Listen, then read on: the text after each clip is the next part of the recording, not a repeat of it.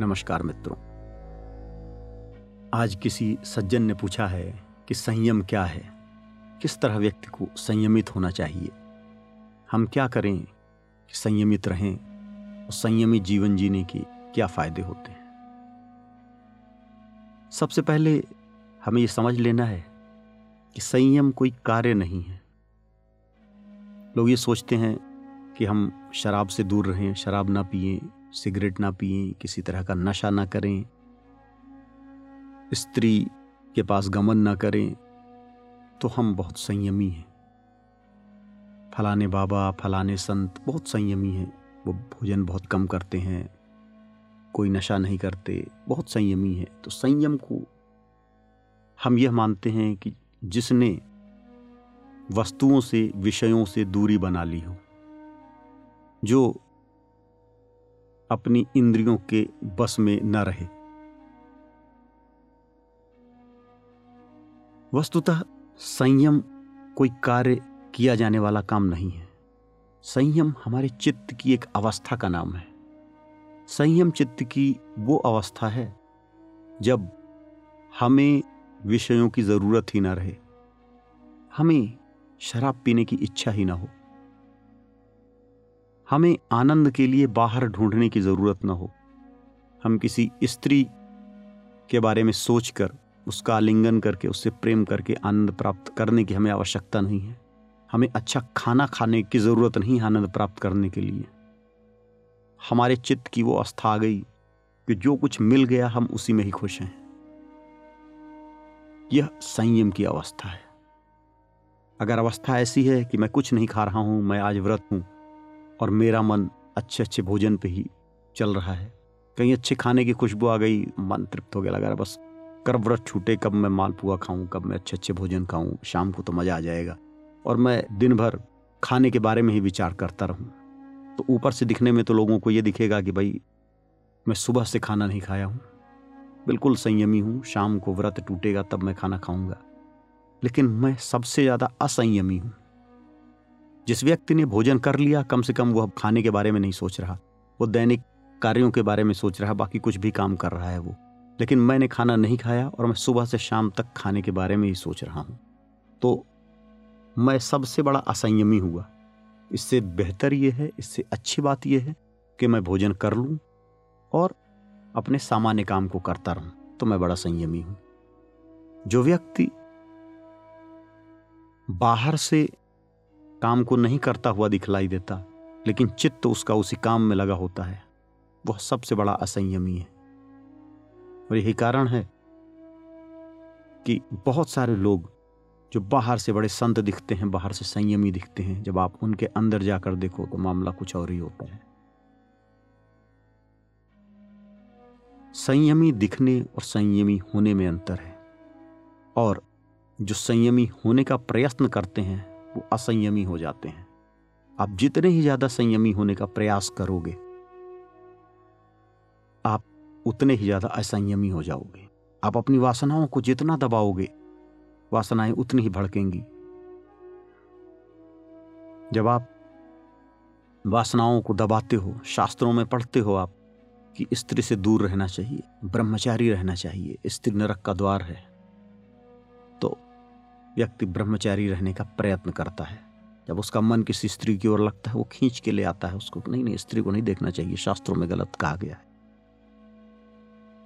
इस तरह जब आप अपने मन को ज़बरदस्ती खींचते हो, मन और दुगने वेग से जाता है, फिर आप उसको रोकते हो, फिर आप दूसरी जगह लगाने का प्रयास करते हो।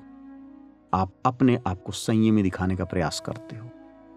और संयमी नहीं होते हो, आपका चित्त उसी विषय में जाता रहता है, जाता रहता है और जितना ही दबाते हो उतना ही कुंठा के रूप में आपके अंदर आ जाता है।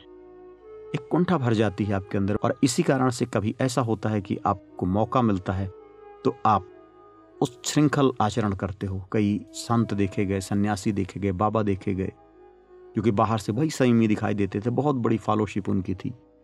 और उस फॉलोशिप के बावजूद वो ऐसे कार्यों में पकड़े गए कि जेलों में आज रह रहे हैं। उसका कारण ये है कि ज़बरदस्ती जो किया जाए, वो संयम नहीं होता। जो इंद्रियों को ज़बरदस्ती बस में करने का प्रयास करता है, भगवान कृष्ण उसको भगवद गीता में चोर कहते हैं। इंद्रियाणी संयम या आस्ते मनसा स्मरण। इंद्रियार्थ विमूढ़ आत्मा, मिथ्याचार से उच्चते मिथ्याचारी व्यक्ति है जो इंद्रियों को ज़बरदस्ती संयम करे और मन से उसका विचार करता रहे। मन हमारा है ही इस तरह का कि विचार चलता रहेगा। इसलिए योग से पहले भोग ज़रूरी है। जब आप विषयों का इंद्रिय भोग कर लें और मन आपका तृप्त हो जाए और उस तृप्ति के बाद आपको पता लग जाए कि यह सब भोग अनित्य रहने वाले हैं। और उन अनित्य भोगों का चिंतन आपके दिमाग से स्वतः ही हट जाए। जैसे आपने भोजन कर लिया और उसके बाद आप भगवत विचार में हैं, भगवत चिंतन में हैं या किसी काम में हैं, आप काम अच्छे से कर सकते हैं। अगर आपने ज़बरदस्ती भोजन नहीं किया और व्रत रखा हुआ है, संयमी होने का प्रयत्न कर रहे हैं तो ना आप भगवान का भजन कर पाएँगे। ना आप पढ़ाई लिखाई कोई काम कर पाएँगे, क्योंकि आपका चित्त केवल भोजन में रहेगा।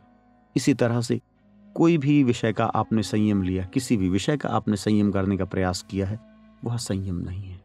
संयम है अपने स्वभाव में जीना, अपनी प्रवृत्ति में जीना, और जीवन को जल की तरह छोड़ देना, जैसे पानी है, बहता रहता है, निरंतर बहता है, वैसे हमारे स्वभाव का कार्य है निरंतर बहना, निरंतर बहने वाला जीवन अपने स्वभाव के अनुसार बहता है। अगर हमारे चित्त में प्रेम है तो घृणा भी है।